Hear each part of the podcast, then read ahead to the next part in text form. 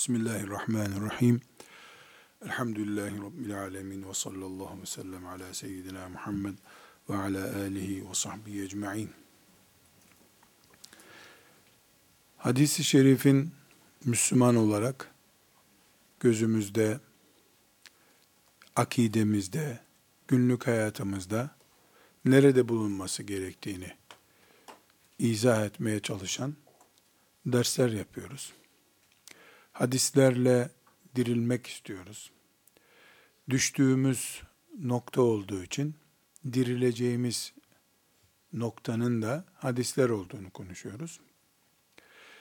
Hadisi şerif ve Arapça bir arada anlaşılması gereken başlıklardan birisidir. Yani Peygamber sallallahu aleyhi ve sellem Efendimiz Arap'tı. Hadisi şerifler Arapçadır. Bu kadar değil. Arapçanın bilhassa hadislerle dirilmek istiyoruz. Hadislerle yeniden dini bir kimlik kazanmak istiyoruz şeklindeki bir iddianın, temenninin içi doldurulacaksa eğer, hadisi şerifin ve Arapçanın bir kere daha yan yana gelmesi gerekiyor. Arapça dil olarak Arapların konuştuğu bir dildir. İşte şöyle zengindir, şöyle güzeldir, fonetik yönü şöyledir gibi ele almıyoruz. Buna bir ihtiyaç da hissetmiyoruz zaten. Ama biz hadisi şeriflerle hangi mantıkla ilgileniyorsak hadisi şerif mefhumu bizim zihnimizde ne uyandırıyorsa Arapçanın da onu uyandırması gerekiyor. Arapçaya biz Resulullah sallallahu aleyhi ve sellemin lisanı olmaktan çok kimliği olarak bakıyoruz.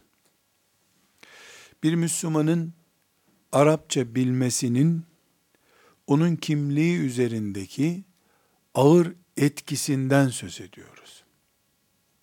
Bu sebeple hadisi şerif konuları arasında Arapça diye bir konunun da bulunması gerekli. Yalnız tekrar ediyorum. Biz burada Arapçanın sarf, nahiv gibi bilgilerine girmeye niyetimiz yok.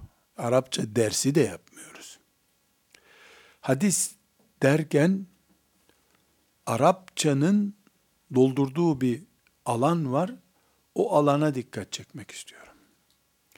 Arapça bilen bir Müslümanın Resulullah sallallahu aleyhi ve sellemin hadislerini anlamasıyla Arapçaya vakıf olmayan bir insanın hadisi şerifleri anlaması arasında net farklar var.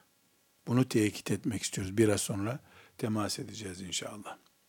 Dolayısıyla Arapçadaki ilgisizlik, bir toplumdaki Arapçaya karşı ilgisizlik, devam ettiği sürece hadisi şerifler üzerinden bir İslamlaşma, şeriat yerleştirme yapmak da mümkün değil. Çünkü Arapça olduğu zaman bir binanın içiyle beraber, iç yapısıyla beraber dış yapısı da oluşacak demektir. Arapçadan kopuk bir hadis birikimi, hadis faaliyeti, eski binanın dış restorasyonu yapılıp güzelleştirilmesine benzeyecek bir yapılaşmadır. Çünkü diller, Arapçasından İngilizcesine kadar diller insan karakterini etki ediyor. Bir küçük hatıramı nakledeceğim. Yıllar önce 1900 80 yılında işte hocalarımızın teşvikiyle İngilizce öğrenmek arzusu oldu bende. İslam için yetiştiriyorlar bizi, iyi İngilizce öğrenin diyorlar. İstanbul'da 20. yüzyıl diye bir e, İngilizce kursu vardı. Gittim oraya kaydoldum. Bir destede para verdik. Yakan Bey diye bir adam İngilizce hocası. O zaman işte biz onu tanıtırken yedi dil biliyor filan gibi met ettiler. Bir iki hafta derse gittim. İngilizce derste First Thing First diye bir kitap okutuyorlar. Ee, o kitapta birisi sütlü çay içiyor. O kitabın ortasında bir resim böyle. E, kaldırıyor. Bu sütlü çay içen adamı tarif et diyor. İngilizce öğretiyor yani adam. Öğrencilerden biri dedi ki, e, hocam dedi, bu İngilizler dedi, niye sütle içiyorlar ki bu çayı dedi. Adam hiç düşünmeden de cevap verdi. Dedi ki gençler dedi, İngilizler dedi, anlamsız bir iş yapmazlar dedi. Eğer dedi sütle içiyorlarsa çayı size de tavsiye ederim sütle için dedi. Adam Türk birisi. Yakan Bey diye bir adı var. Bu cümleyi söyledikten 3-4 dakika sonra işte teneffüs oldu. Çantamı aldım. Kitabım, mitabım, her şeyimi de aldım. Çıktım. O ayın parasını verdiğim halde kursa bir daha gitmedim. Allah Teala o adamı öyle konuşturdu. Ben İngilizceden soğudum. Ee, içime bir hissiyat geldi ki bu İngilizceyi öğrenirsem bu melun İngilizleri severim ben herhalde dedim. Çünkü adam çok iyi İngilizce biliyordu. Bizim önümüzde maymun gibi taklitler yapıyordu. Ne bileyim yani iyi biliyordu zannettik işte belki de hiçbir şey anladığı yoktu. Ee, ama dil sevilince adamın sütlü çayı da pekmez oluyor demek ki. Sütlü çayını da seviyorsun o zaman. Bu sebeple hadis konuşacaksak hadisin dili olan Arapçayı da konuşmamız gerekiyor. Peygamberi seven aleyhissalatü vesselam onun sözlerini kulağından kalbine indirebilmek için konuştuğu dilin mantığını bilmesi lazım. Arapçayı Arap dili olarak değil, ayet ve hadis dili olarak öğrenmek gerekir. Kur'an öğrenmek neyse Arapçayı öğrenmek de odur. Eğer bu hassasiyeti e, elde edemezsek 50 sene Arapça emsile sarf okur durursun ama sadece fiil çekimi yaparsın. Arapçaya yatırım yaparken inşaallah hilafeti yeniden getirmek kadar ciddi gördüğün bir iş yaparsan bir vatan savunması gibi din savunması gibi. Peygamber aleyhissalatü vesselamın sünnetinin yeniden hayat anlayışı olması gibi bir duyguyla Arapça öğrenmek başka şey. Ya hoca olmak için Arapça öğrenmek lazım gibi sefih bir anlayışla Arapça öğrenmek başka şeydir. Biri sefahettir. Geçim kaynağı mantığıyla Arapça öğreniyorsun. Allah'ın sana yardım etmesi mümkün değil. Öbüründe de dinimin ruhu diye sahip çıkıyorsun. Bu da bambaşka bir cihat ruhudur ki Allah sana elbette o zaman yardım edecek. Burada arkadaşlar Arapçaya bakışımızın bu yönünü belgeleyen nakiller yapmak istiyorum. Birinci naklim İbn Teymiye'den İktizâ'us sıratıl müstakim isimli bir kitabı var İbn Teymiye'nin. Normal baskısı bir ciltlik bir kitaptır fakat tahkikli iki ciltlik baskıları var. İbn Teymiye'nin e, bütün bizim toplumumuzdaki tenkit edilen, beğenilmeyen, aşırı bulunan fikirlerin hepsi bir kenara. İbn Teymiye'nin bu kitabı muhteşemliğin ötesindedir. İktiza'us sıratıl müstakim fi muhalefeti ashabil cehim. Kitabın orijinal adı. Batıla benzemenin sakıncaları üzerine yazılmış bir kitaptır. E, Türkçe'de Ali Rıza Demircan hocanın İslam'da batıla benzemenin hükmü diye bir kitabı vardır. Bu kitaptan da çok ciddi bir şekilde etkilenerek yazıldığını düşünüyorum. Türkçe'de yazılı kitaplar arasında e, Ali Rıza Demircan hocanın İslam'da batıla benzemenin hükmü isimli kitabı çok güzeldir. Yani gerçekten çok güzel. Allah razı olsun hoca efendiden. Diğer görüşleri, mütalaları, e, referans edilmesi gerekenler, edilmemesi gerekenler olabilir insan nihayetinde. Ama e, lokal bir noktayı zikrediyorum. Ali Rıza Demircan Hoca Efendi ve İslam'da batıla benzemenin hükmü isimli kitap mantığı açısından, telifi açısından çok değerli. Yani ben İmam Hatip Lisesi'ndeyken okuyup not tuttuğum bir kitaptı. Demek ki asgari 30-35 senelik baskısı olan bir kitap. İbn Teymiye'nin de İktiza'u Sırat-ı Müstakim fi muhalefeti ashabil cehim isimli kitabı bir kütüphanede İlmuhal kitabı kadar e, yakın raflarda bulunması gereken bir kitaptır. Muhakkak tahkikli baskısı alınmalıdır. Burada İbn Teymiye ciddi bir şekilde mümin şuurunun ne olması gerektiğini, kafalardaki benzeşmenin ne kadar tehlikeli olduğunu anlatıyor. Yani biz İbn Teymiye'yi işte filan e, aşırı görüşünden, şundan bundan dolayı reddediyor olabiliriz.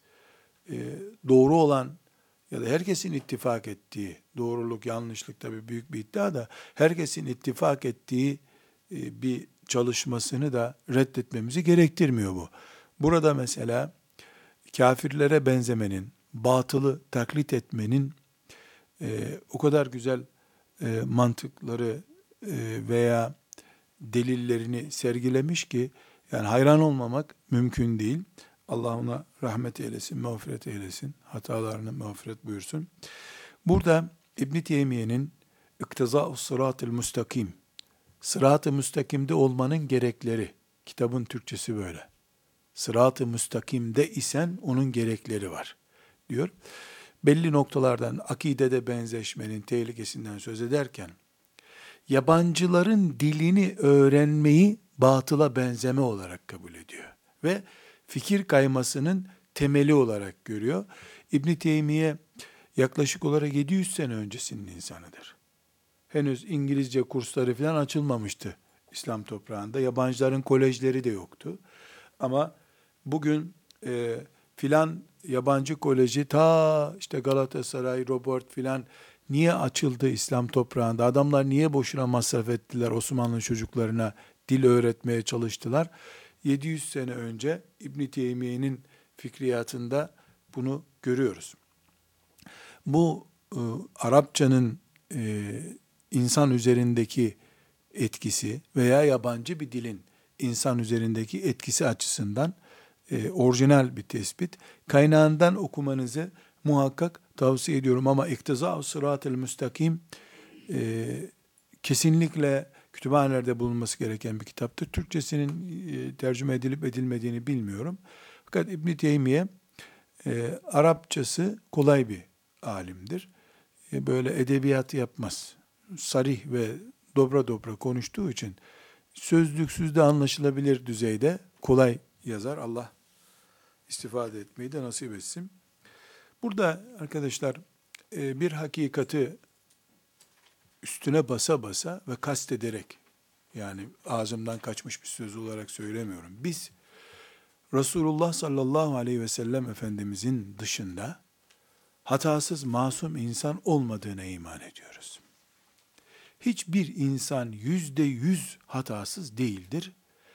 Kafirlerde bile yüzde yüz hata olmak zorunluluğu yoktur. Bir Müslümanda yüzde bir bir yanlış olabileceği gibi bir kafirde de yüzde bir doğru olabilir. Dediklerinden bir tanesi doğru olabilir kafirin. Kur'an-ı Kerim şeytanlardan, cinlerden bahsederken yani ara sıra böyle uyduruk güzel şeyler de söylerler anlamında ikazda bulunuyor.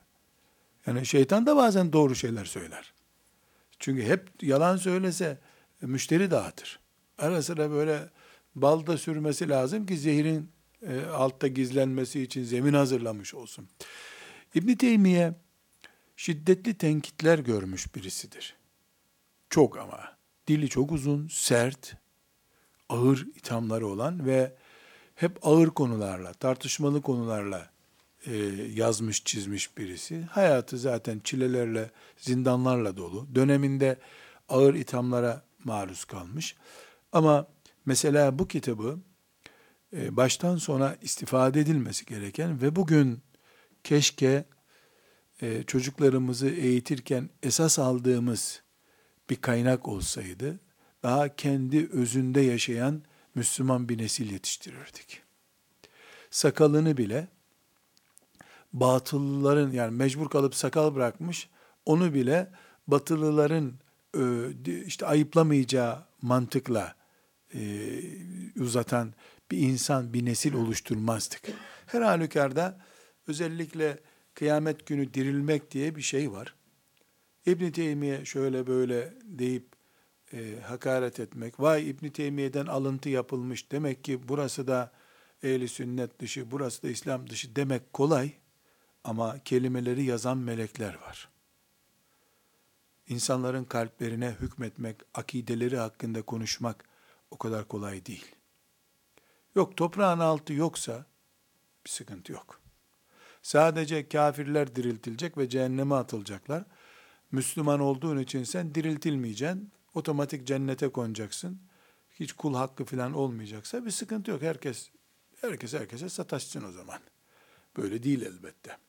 Şimdi burada arkadaşlar e, İbn Teymiye'nin İkteza Sırat-ı Müstakiminden naklediyorum.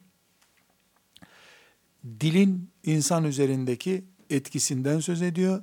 Kafirlerin e, dillerini öğrenmenin bir zaruret yokken kendi Arapçasını çok iyi bilmeden bir insanın kafirlerin lisanını öğrenip e, onların etkisinde kalmanın sakıncalarından söz ederken diyor ki şunu bilmelisin ki bir dili öğrenmek akla, ahlaka, dine çok açık bir şekilde etki eder diyor.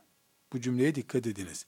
Bir dili öğrenmek akla yani akli melekemize, ahlaka ve dine üç şey. Akıl, ahlak ve din. Bu üç şeye çok açık bir şekilde tesir eder diyor. Etki altında bırakar. Aynı şekilde Arapça öğrenmek bizim için ashab-ı kirama ve tabi'in nesline benzeşmenin de en kestirme yoludur. Onlara benzeşmek de akla, ahlaka ve dine etki etmenin en yakın yoludur. Şunu da bilmen gerekir ki, Arap dili din demektir. Bunun için de Arapça öğrenilmesi farz bir ilimdir. Çünkü Kur'an ve sünnetin öğrenilmesi farzdır. Kur'an ve sünnet de Arapçasız öğrenilemeyeceğine göre Arapça farz olur. Bir şeyin elde edilmesi için gereken nesne neyse o elde edilmesi şeyin, elde edilmesi istenen şeyin hükmünü taşır. Kim ne kadar Kur'an öğrenecekse, sünnet öğrenecekse o kadar Arapça öğrenmelidir. Diyor rahmetullahi aleyh. Buradaki arkadaşlar İbn Teymiye'nin bu tespitini biz bugünkü dünya konjöktürüne uygulayabiliriz. Dikkat edin, ordular bir toprağa girmeden önce Batı orduları İngilizceleri giriyor. İngilizce ile insanların hem servetlerini hem akıllarını topluyorlar. Bundan 150 sene önce Fransa daha etkin güçtü. Sömürgesi daha çok olan bir ülkeydi. O zaman Fransızca bugünkü İngilizcenin yerindeydi. Almanca Hitler döneminde dünya dili oldu. İkinci Dünya Savaşı'ndan sonra Almanca güç kaybetti. Bu sefer hakim güç, yani Japonya'yı bombalayan, Almanya'yı yerle bir eden güç İngilizce olduğu için bütün dünya İngilizce eğitimi almaya başladı.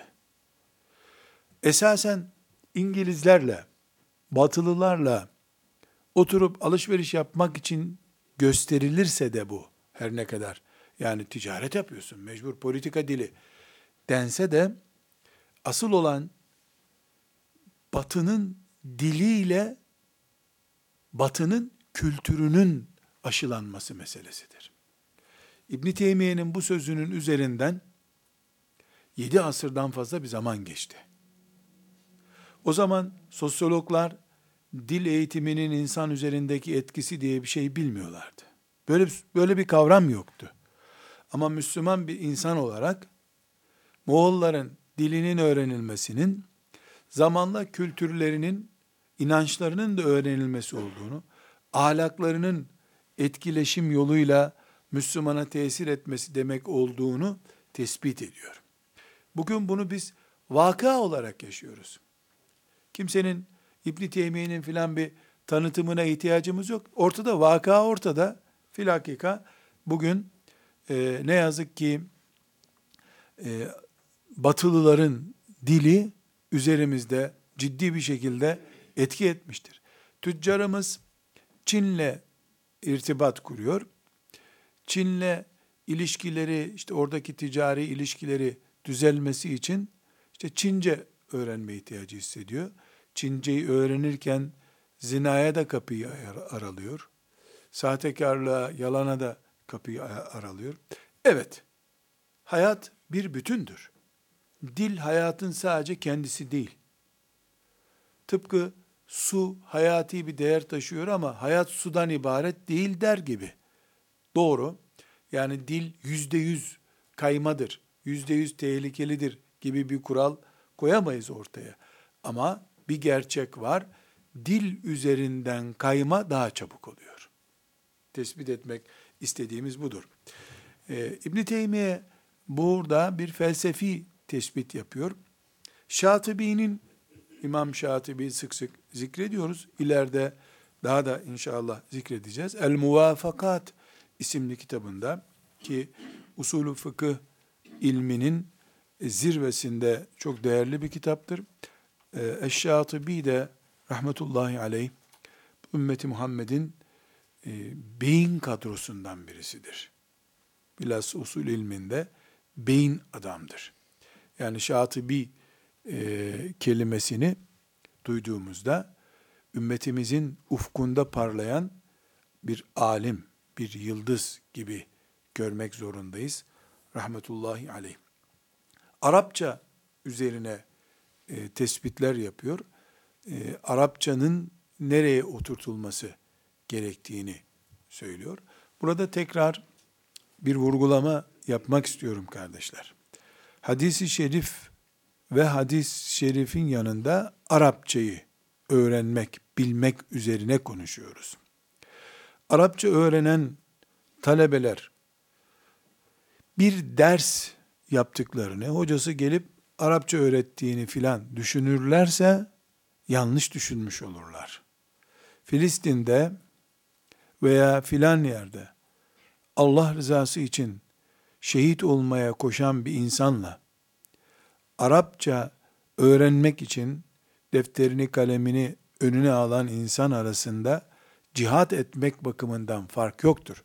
Çünkü kafirler Kudüs'le beraber Arapçayı da işgal ettiler. Şu anda Arapça e, dili Arap ülkelerinde daha gariptir.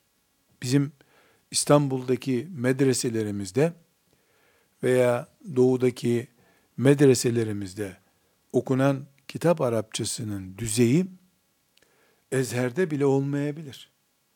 Yani Arap olmayanlar Arapçaya Araplardan daha çok vakıftırlar. Hindistan'da e, yazılmış eserleri görüyorsunuz. Hindistan bir Arap toprağı değildir. E, yaşayanları Arap değildir.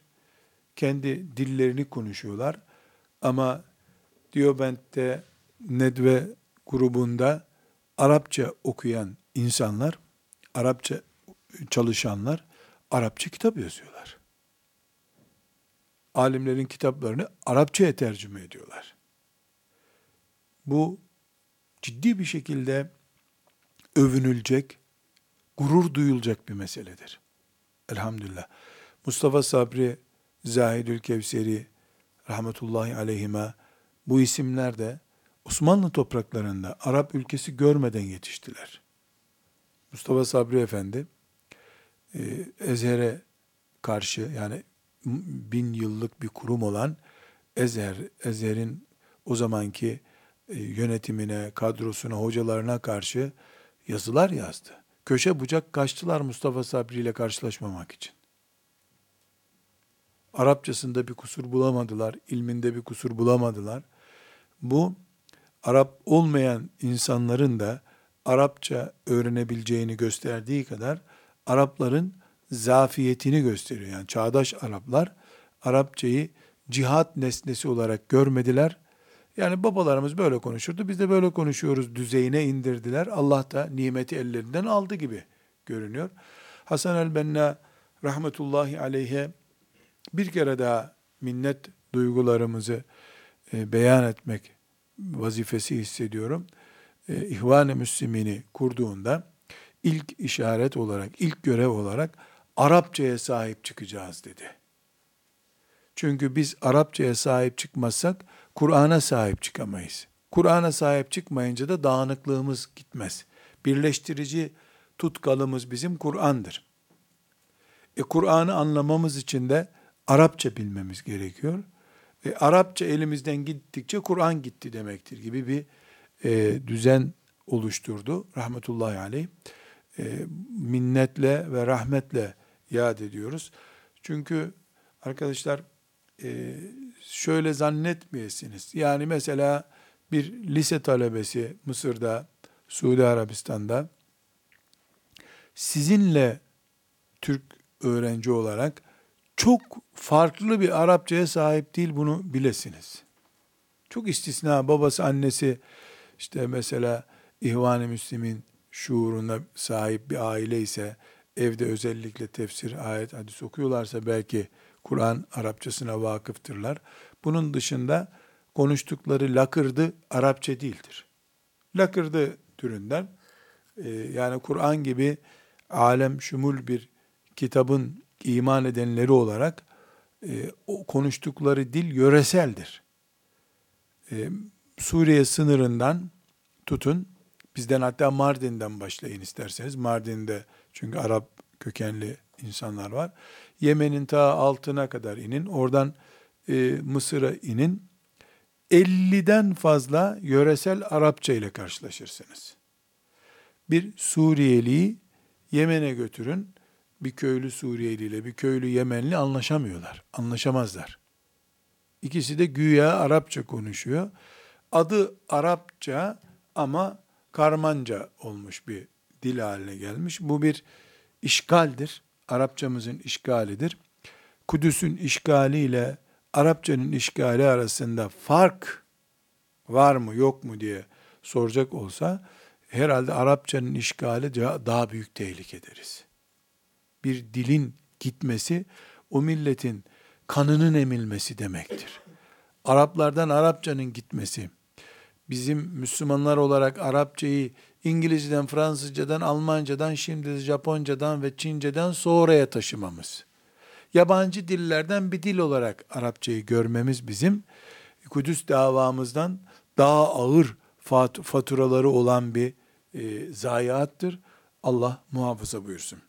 Şatibi'ye tekrar dönmek istiyorum. Yani Şatibi'nin sözünü e, ne kastettiğini kolay anlayalım diye bu izahatı yapma ihtiyacı hissettim. Şatibi muvafakatında diyor ki e, ben Türkçe olarak zikredeyim e, ama notu iyi alalım. Diyor ki şeriat Arapçadır. Yani İslam Arapçadır. İslam kaynaklarıyla Arapça olunca Arapçayı anladığı kadar insanlar Allah'ın kitabını anlayacaklardır.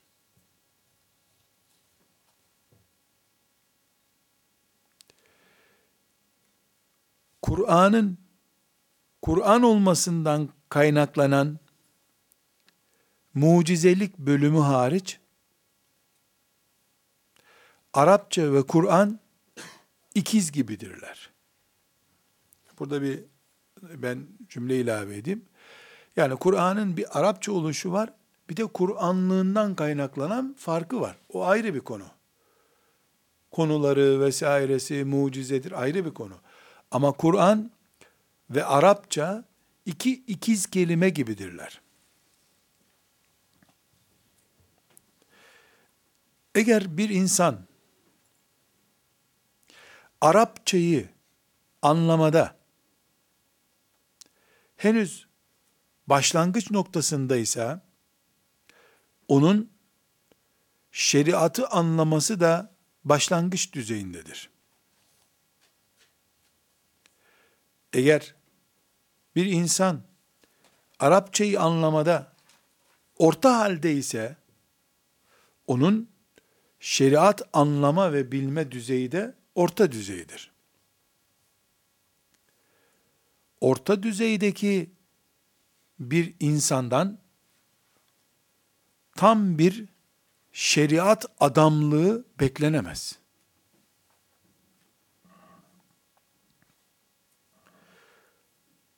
İleri derecede Arapça bilen birisi için de şeriatı en üst derecede anlamak mümkündür.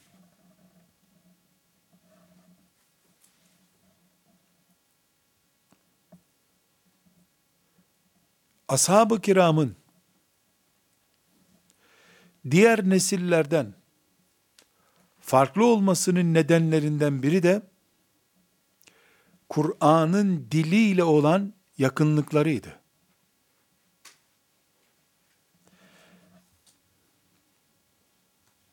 Onların Kur'an'la olan dil yakınlığına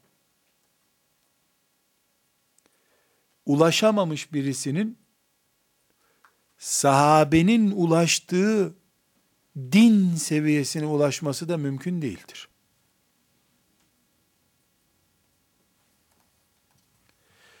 Biz bir Müslüman olarak da bu düzeyde Arapça anlamayan birisinin peşinden gidemeyiz. Diyor Şatibi. Kardeşler, Şatibi bunu müştehit kimdir? Hangi alimin fetvasıyla amel edilir gibi konuları anlattığı bölümde anlatıyor. Alimlik Kur'an'ın ruhunu anlamakla başlar. Anlamını anlamakla değil diyor. Ben özet olarak onun vurguladığı şeyleri tekrar ediyorum. Bu da Arapçanın idrak edilmesiyledir. Başka yerlerde verdiği örneklerden de görüyoruz. Ashab-ı kiramın alim olanları aynı zamanda şairdiler diyor. Şiir biliyorlardı diyor. Arapçaya derinlemesine nüfuz ettiğin kadar Kur'an'ın derinliklerine dalarsın. Kur'an'ın derinliklerine dalamayan birisinin peşinden ümmeti sürükleme hakkı yoktur.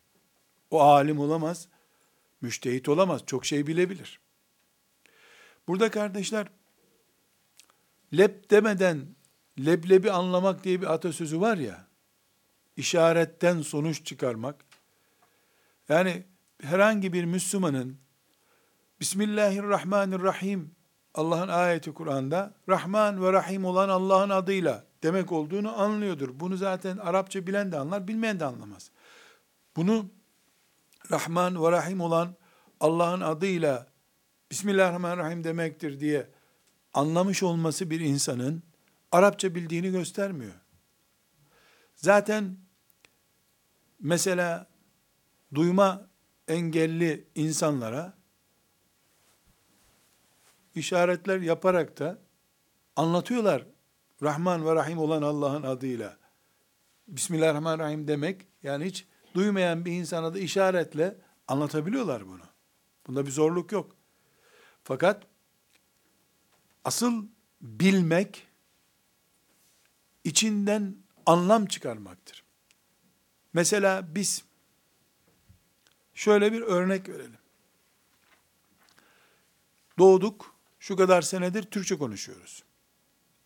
İçimizden bir kardeşimiz de içimize yeni katılan Türkçe bilmeyen bir insan yeni yeni yemek, lokanta, kaşık, çatal öğreniyor. Daha sözlükten öğreniyor.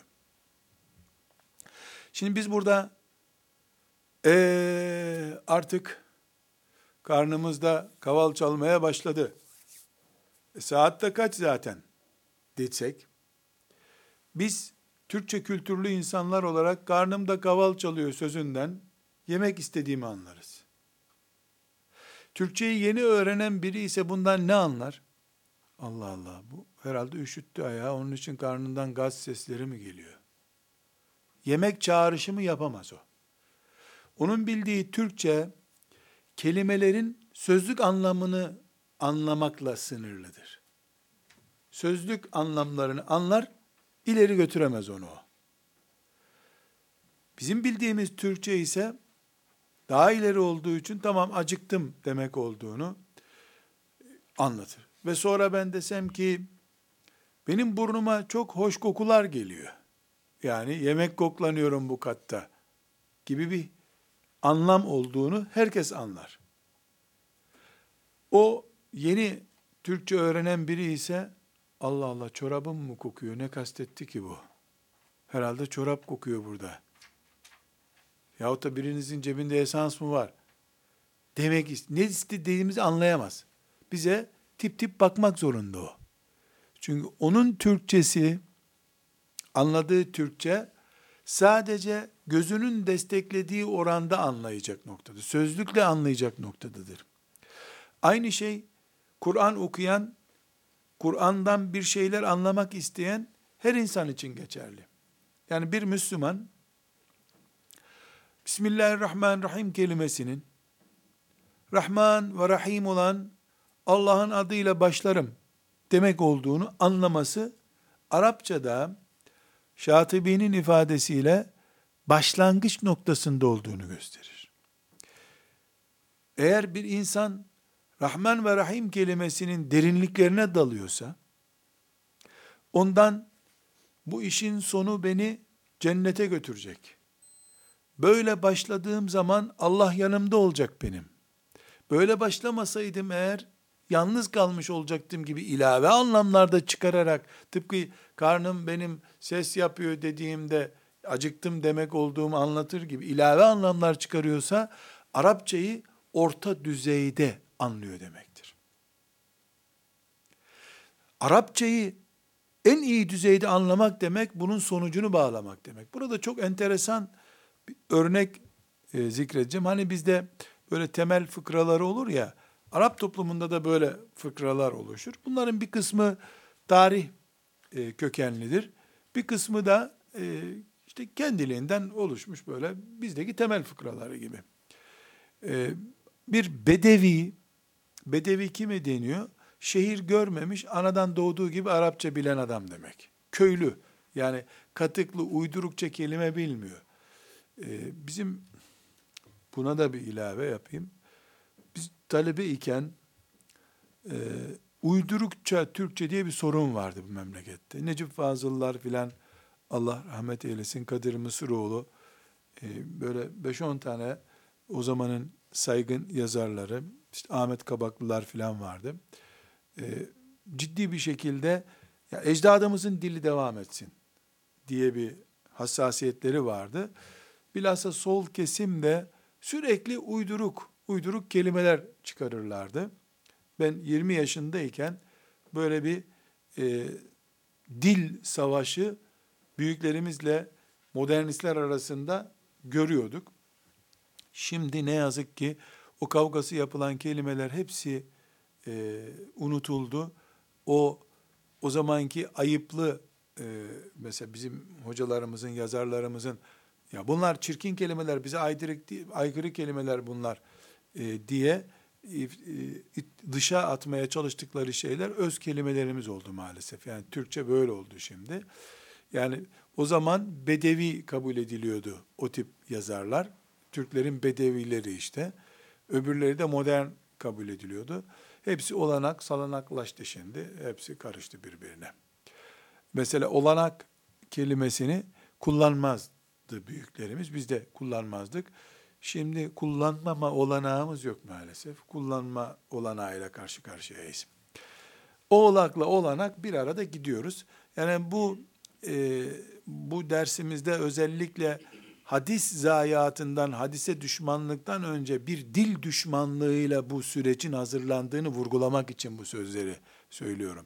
Önce Kudüs'ten önce bizim Arapçamız gitti, dilimiz gitti, Kur'an'la, cihatla, kaynağıyla bağlantılarımız kesilince kafirler gerisini kolay hallettiler. Bedevinin biri bir camide namaz kılıyor. İmam da Zamm-ı Sure'de Maide suresindeki hırsızlıkla ilgili ayeti okuyor. وَالسَّارِكُ وَالسَّارِكَةُ فَقْطَعُوا اَيْدِهُمَا cezaen bima keseba nekalen min Allah. Vallahu azizun hakim. Ayet böyle bitiyor. Erkek hırsızla kadın hırsızın ellerini kesin. Cezaen bima keseba nekalen min Allah. O işledikleri e, suça karşı Allah'tan bir ceza olsun bu onlara. Ayet böyle. Biterken vallahu azizun hakimun. Vallahu azizun hakimun. Allah azizdir, hakimdir. Kur'an-ı Kerim'de ayetlerin önemli bir bölümü Esma-i Hüsna ile biter. Hikmeti sırrı ayrı bir konu tabi. Aziz ve hakim Allah'ın e, Esma-i Hüsna'sındandır Celle Celaluhu. Aziz her şeyde üstün olan, izzeti olan demek. Yani dediğini yaptırır. Türkçe böyle bir şey getirelim. Yani hırsızın kolunu kesin. Allah azizdir ve hakimdir. Hakim her şeyi uygun yapan demek. Hatalı bir iş yapmayan. Aziz de işinin sahibi olan, gücü yerinde olan demek. Hırsızın kolunu kesin ayeti neyle bitiyor? Allah'ın aziz ve hakim ile bitiyor. Şimdi çok ayetler böyle müteşabih bir şekilde birbirine benziyor. İmam yanlışlıkla Vallahu gafurur rahim diye okumuş ayetin sonunu. Nasıl okumuş ayeti? Vessariku vessarikatu fakta'u eydiyehuma cezaen bima keseba nekalen minallah Vallahu gafurur rahim okumuş. Vallahu gafurur rahim ne demek? Allah mağfiret eder, merhamet eder demek. E, ayetin o aslı nasıl? Vallahu azizun hakim. Allah dediğini yaptırır, yaptığı her işte yerli yerindedir. Hikmet sahibidir Allah. Namazdan sonra Bedevi imamı bulmuş. İmam efendi demiş, sen yanlış okudun ayeti demiş. Hangi ayet demiş. E, okudun ya namazda demiş. E, nereden biliyorsun ki demiş, sen hafız mısın? Değilim demiş. O ayeti ezber biliyor musun? Bilmiyorum demiş. E, nereden anladın yanlış okuduğunu? E nereden anlayacağım demiş. Allah gafurdur, rahimdir diye bitirdin sen. Eğer mağfiret edecek olsa adamın kolunu kestirmezdi demiş. Hiç mağfiret eden kol kestirir mi demiş.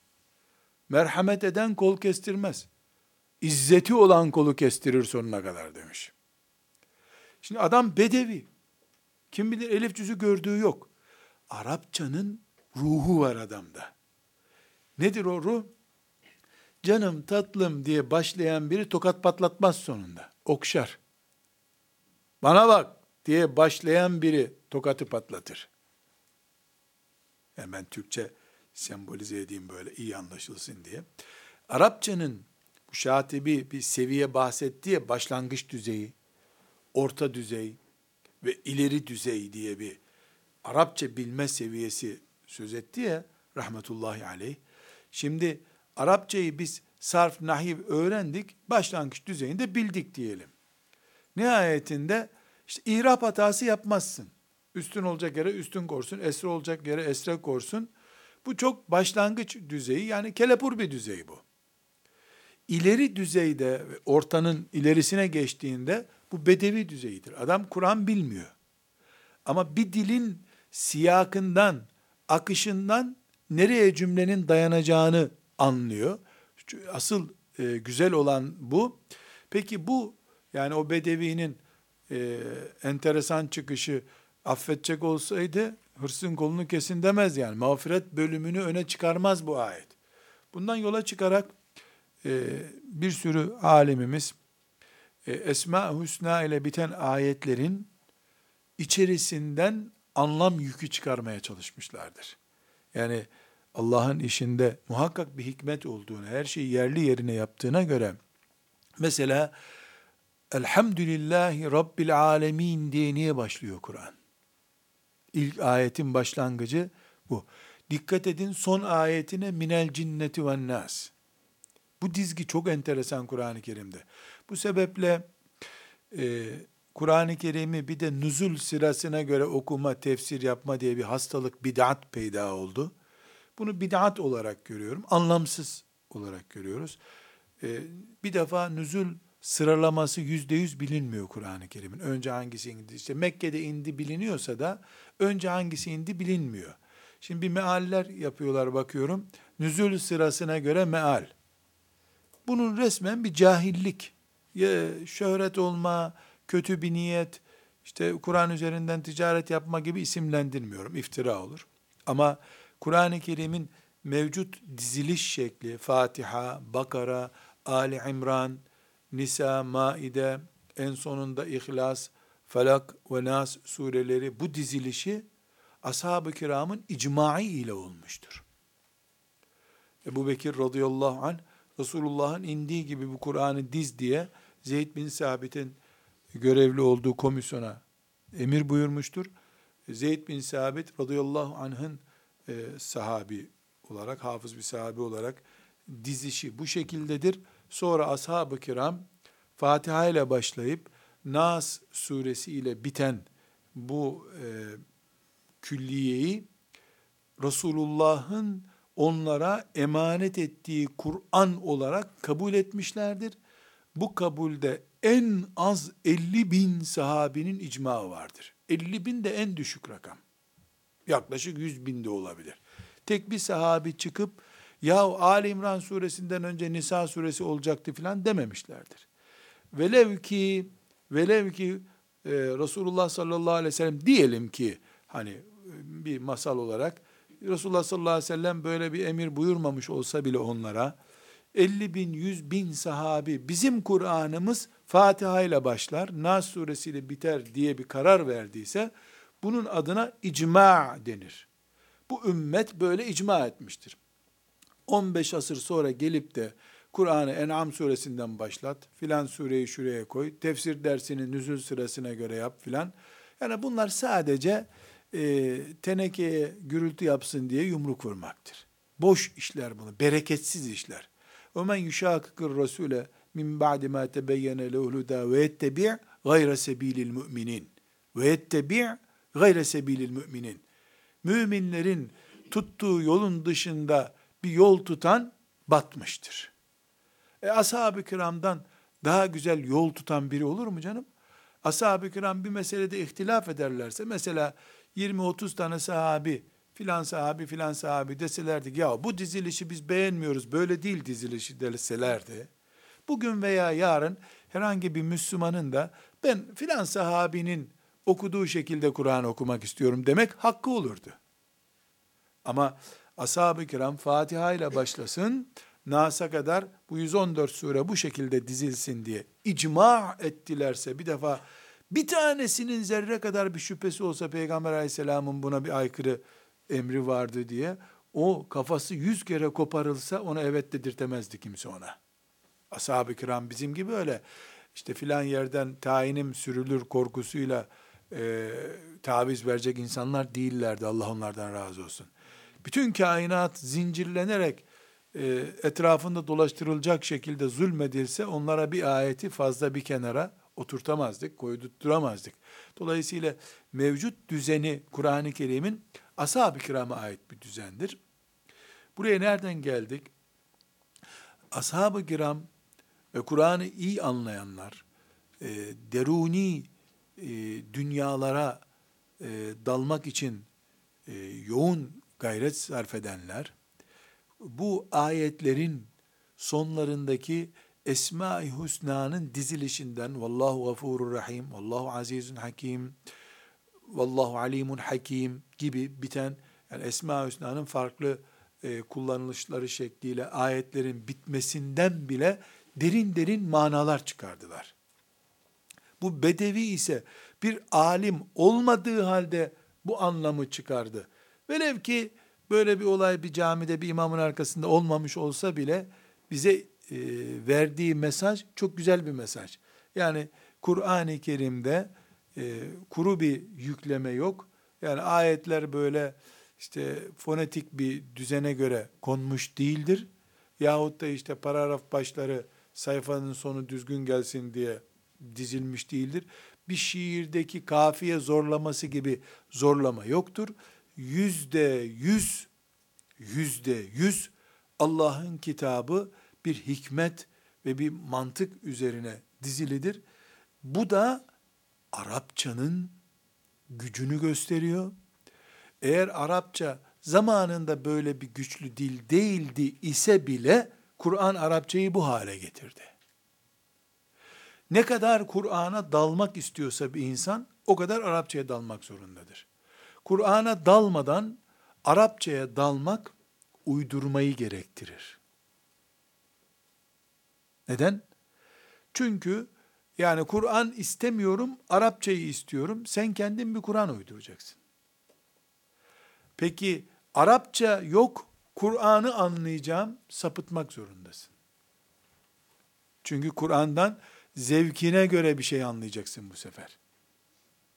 Bu sebeple tefsirlere müracaat ettiğinizde kardeşlerim, herhangi bir tefsire müracaat ettiğinizde, çok ben e, çocukluğumda tefsir dersleri dinlerdim. Yani zannediyorum 10 yaşında Celaleyn'i baştan sona dinlemiştim babamdan. Her öğleden önce yarım saat Celaleyn okurdu. Başından sonuna kadar. Hatta Celaleyn'in yarısını bir hoca, yarısını da başka hoca yaptığında şaşırmıştım. Küçücük bir tefsir. Ne biçim adam Suyuti bitirememiş bu tefsiri falan böyle bir hayret ederdim yani. Sonra baktık olan küçük müçük ama bir dünyaymış meğer Celaleyn. E, dikkat edin tefsire daldığınızda ilk iş Sibeveyt'ten, İmru'ül Kays'tan filan isim böyle dedi diyor. İmru'ül Kays dediği, dediği insan yani cahiliye putperestlerinden biri. Bakıyorsun Kur'an tefsiri işte filanca e, şair sevgilisine bir şiir yazdı dedi ki diyor. Şair dedi Ebu Cehil'in dedesinin amcasının halası. Öyle eski zil zurna müşrik adam. Karısına yazdığı, sevgilisine yazdığı bir şiiri Bakara suresinde bir ayetin tefsirini anlamak için sana örnek olarak getiriyor. Lan ne işi var bu müşrik oğlu müşriğin karısına yazdığı şiir? Bir dakika Kur'an'ı anlayacaksın sen. Kur'an burada bir kelime kullanıyor. Bu kelimenin ne anlama geldiğini en iyi kim bilir? Arapçayı en iyi kullanan bilir.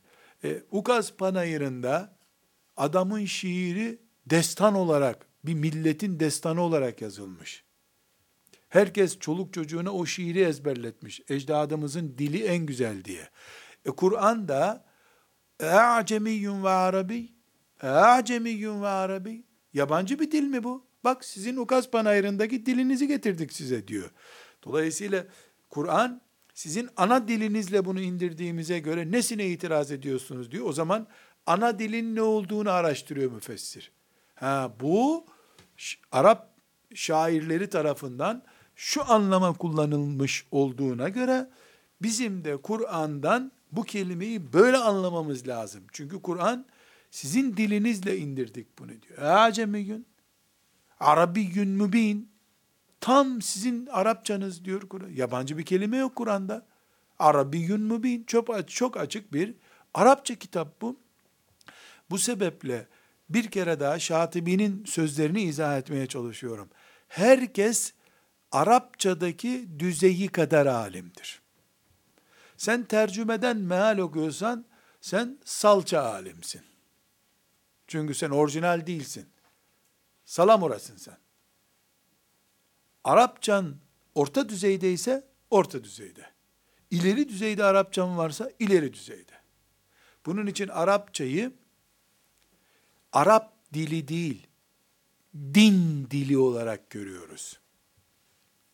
Arapça öğrenmeyi sınıf geçmek veya kitap yazmak için değil, Allah'ın rızasını kazanmak için öğreniyoruz.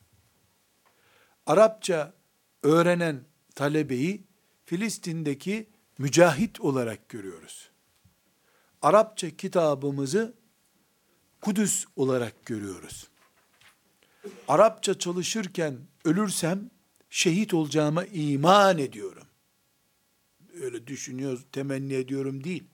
Men seleke tariqan yeltemisu fihi ilmen sehhelallahu lehu tariqan ilel cennet.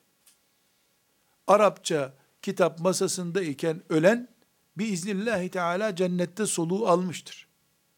Çünkü Arapça ilim de değildir, ilmin şifresidir. Bu sebeple dikkat ediniz, müştehit olmanın şartlarından biri hafızlı olmak değildir. Kur'an hafızı olmayan, müştehit olabilir mi diyenler arasında olabilir diyenler var. Arapça bilmeden müştehit olur diyen yoktur ama. Şeriatı anlamak açısından hafızlığın da önündedir Arapça.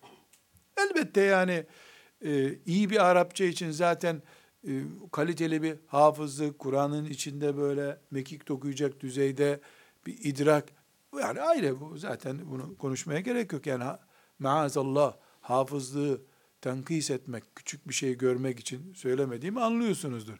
Yani Arapçayı e, ne kadar önemli görmemiz gerektiğinin belgesi olarak bunu söylüyorum. Her halükarda e, İbn Teymiye'den ve Şatibi'den yaptığımız nakillerde Arapçanın, Arap dilinin mevcut Arapların dili değil, Arapların içinden gelen Peygamberimiz Muhammed aleyhisselamın kitabının dili olduğunu konuşuyoruz.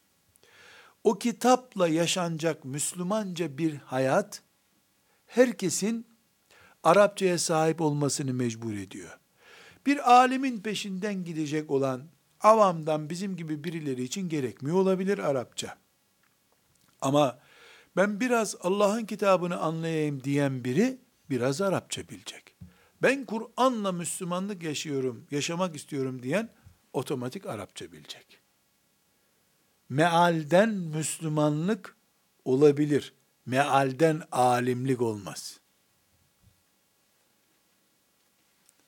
Çünkü meal başkasından, başkasının anladığından Allah'ın kitabını anlamak demektir. Hem beşeri aradan kaldırmak istiyorsun, hem Allah'la direkt bağlantı kuramıyorsun sen.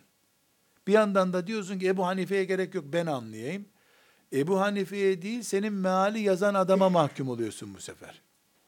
Bir defa sen baştan sona Fatihasından Nas'ına kadar Kur'an'la konuşmaya başla.